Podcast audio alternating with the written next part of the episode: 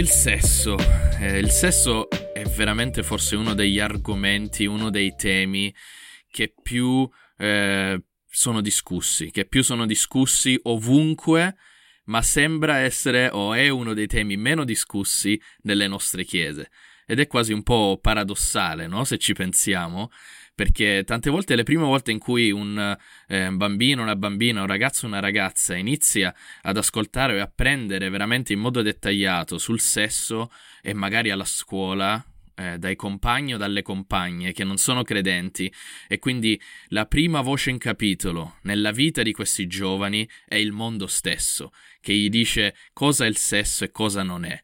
E quindi vogliamo parlare di questo tema così importante e vogliamo vedere Dio parla del sesso, la Bibbia parla del sesso e cosa ci dice? Sì, magari per iniziare puoi dirci tu se hai mai ascoltato una predica sul sesso o ti ricordi quando hai ascoltato un'ultima volta la predica sul sesso? Sì, forse veramente, forse nella mia vita ho ascoltato una o massimo due prediche eh, di un predicatore americano che ha parlato sul sesso in modo dettagliato, eh, altrimenti veramente quasi nulla. Sì, eh, sì, diciamo che eh, io non mi ricordo quando sia stata predicata una, l'ultima volta un qualcosa come il sesso, eh, apertamente la domenica. Qui non parlo di studi a parte perché il Signore un capitolo intero nella Bibbia lo dedica al sesso. Quindi eh, se diciamo che la Bibbia deve essere predicata completamente, non è che fa distinzione tra questa parte qui la predicate il martedì o questa parte qui la predicate il mercoledì sì, sì. in gruppo piccolo, ma tutto deve essere predicato. Io non mi ricordo veramente l'ultima volta che è stato predicato la domenica e infatti io sono un esempio di quello che hai citato all'inizio, sono davvero cresciuto così che non ho mai ascoltato un qualcosa sul sesso e quasi mai anche sui genitori. L'unica cosa che sapevo non si doveva fare sesso prima del matrimonio matrimonio, è sbagliato davanti a Dio, però sì, non ho sì. mai capito realmente ehm, cosa sia, cos'è stata l'idea di Dio, anche perché da me, eh, in famiglia, non so come sia da te, eh, o da dove, dalle parti dove vengo io, magari è un po' eh, connesso a vergogna, no? Non si parla. Sì, è un po' un tabù, no? È qualcosa di cui non si parla. Esatto. Sì. E quindi, allo stesso tempo, i, i, primi da cui imparo sul sesso è a scuola dai miei compagni di classe. Eh, ho determinati video che vedono i miei compagni di classe e lì entro poi in un mondo in cui mi viene rappresentato il sesso anche nei film, no? Eh, o quello che sia. Sì. Eh, il sesso che magari non è l'idea di Dio. Sì. Quindi qual è l'idea di Dio? È proprio questo che si parla del sesso. eh, perché? Perché Dio ha creato il sesso e ad- addirittura sì. è un comandamento di Dio fare del sesso. È assolutamente pro sesso e non contro, non è per niente un tabù come detto da Dio, anzi eh, lo comanda e addirittura lo comanda immediatamente nella Bibbia, già nei primi capitoli. Quindi vediamo che è, è, proprio il contrario di quel che si è creato. E questo perché? Perché comunque un po' nel nostro mondo il sesso è diventato un qualcosa di eh, quasi negativo tra noi credenti più che altro, perché nel mondo è così vasto, è così gigante il tema sesso, che da noi è diventato quasi negativo.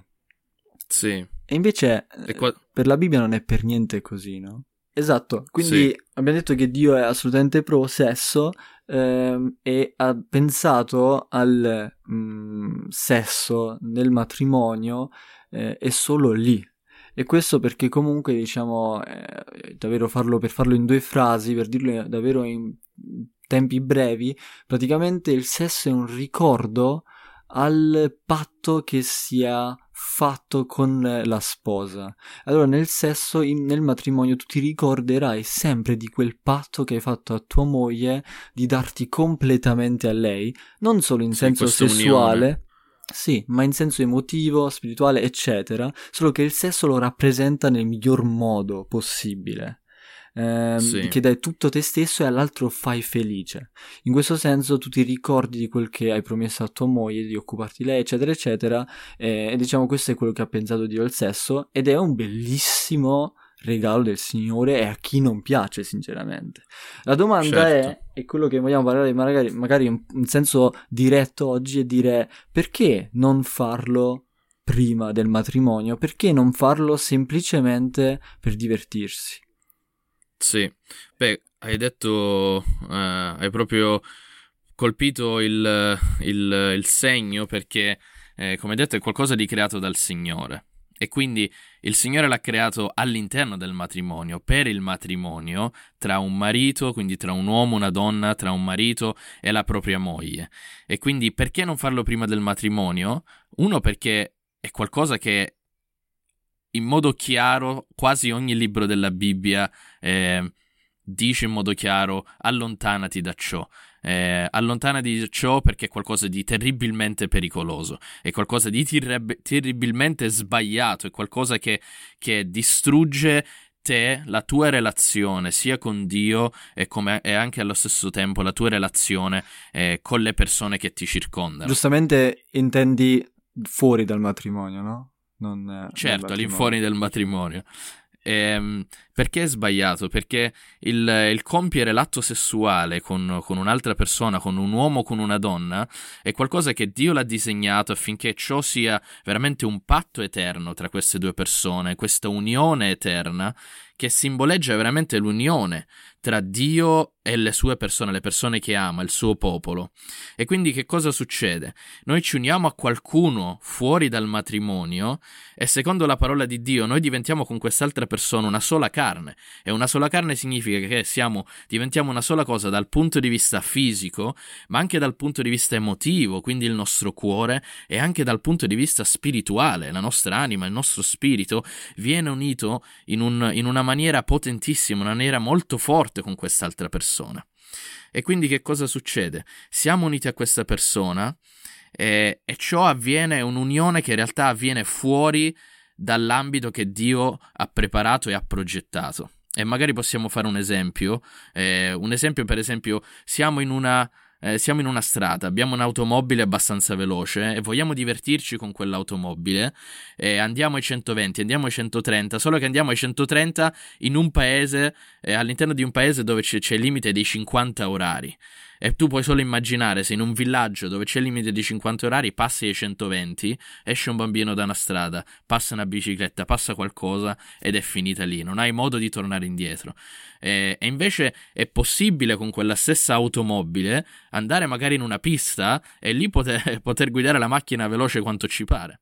E la stessa cosa è un po' con il matrimonio. Il matrimonio è qualcosa di incredibilmente importante, di potente, di efficace di meraviglioso che Dio ha progettato, però all'interno del matrimonio, perché fuori dal matrimonio è qualcosa che non è benedetto da Lui, è qualcosa che veramente distrugge la nostra relazione, il nostro corpo, nostra, il nostro cuore, la nostra anima e il nostro spirito. Sì, perché comunque se posso citare Michael Todd, lui disse eh, il sesso prematrimoniale è sbagliato perché non c'è preservativo per il tuo cuore.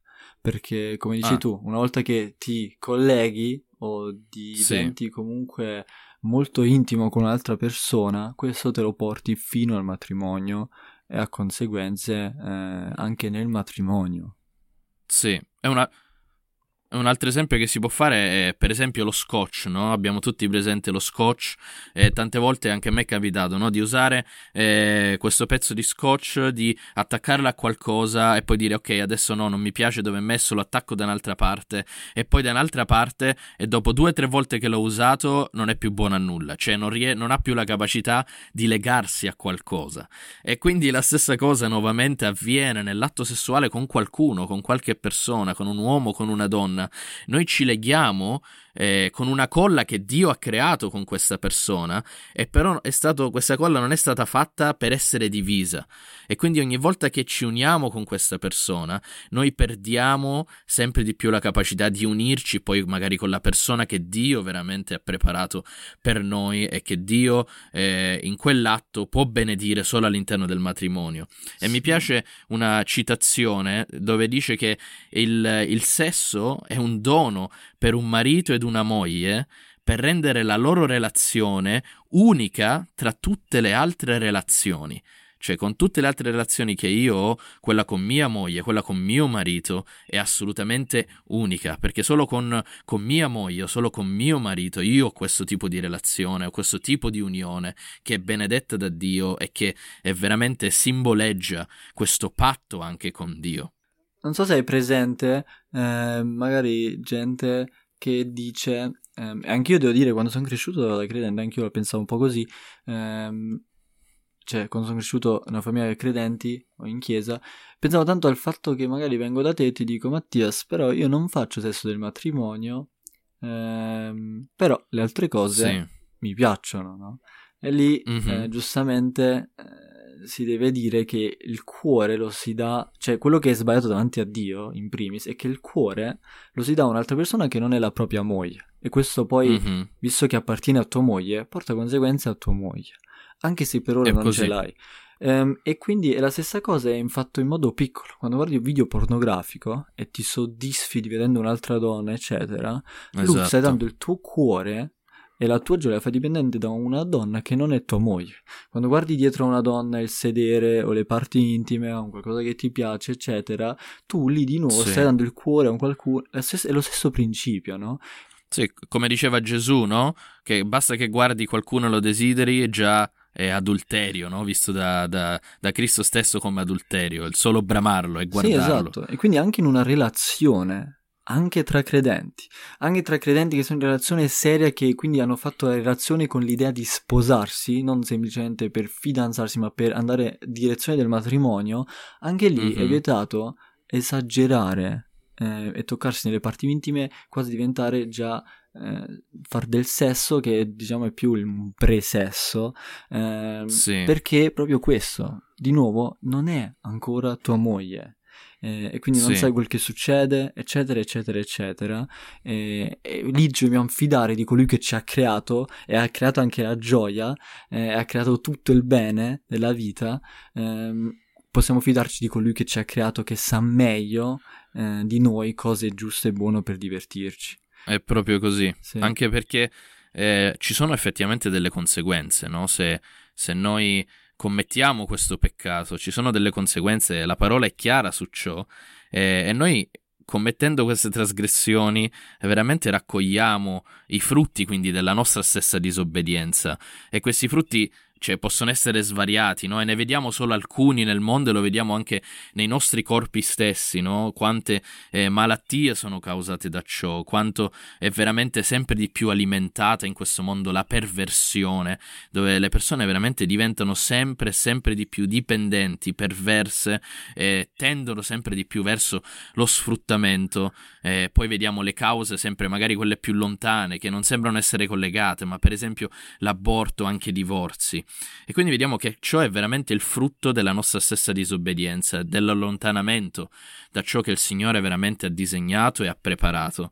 E quindi noi stessi con le nostre stesse mani stiamo distruggendo noi e la nostra relazione con il Signore e anche le benedizioni che in realtà Dio ci vuole dare e ha promesso all'interno del matrimonio. Sì, poi si potrebbe davvero aggiungere così tante cose a questa lista. Um, cioè, è incredibile anche quello che dici tu, praticamente attraverso questa cosa eh, del sesso prematrimoniale, eh, la gente quasi non dà proprio più valore al proprio corpo, perché è una cosa che appartiene mm. completamente a tutti. E tutti la devono sì. vedere già nel modo di vestirsi, eh, tutti devono apprezzarla, tutti devono desiderare il proprio corpo, eccetera. E anche lì è una cosa che appartiene, cioè sarebbe bellissimo se appartiene solo a tuo marito eh, e fai gioia a una persona che davvero ci tiene e dà valore a, a te. Eh, a te ehm, sì. la parte importante interiore e poi anche la parte esteriore, no? Eh, sì. Perciò si potrebbe parlare di davvero tanto. Magari possiamo vedere effettivamente, dato che c'è un mondo che sempre di più ci spinge in questa direzione. Il nostro cuore vediamo che è debole. Vogliamo vedere se ci sono degli aiuti pratici, eh, Leo, magari che puoi darci anche eh, con l'esperienza, magari anche dalla scrittura, dei piccoli aiuti pratici per poter rimanere svegli e attenti. Sì, cioè, in primis, quello che vorrei davvero dire è che Dio non giudica le persone in, in base um, al loro passato, quindi figli di Dio che sono pentiti del, della loro vecchia vita, vengono da Dio a, um, presi e considerati una nuova creatura. Eh, mm. Sei puro davanti a Dio, no? E qual è, qual è il tuo passato?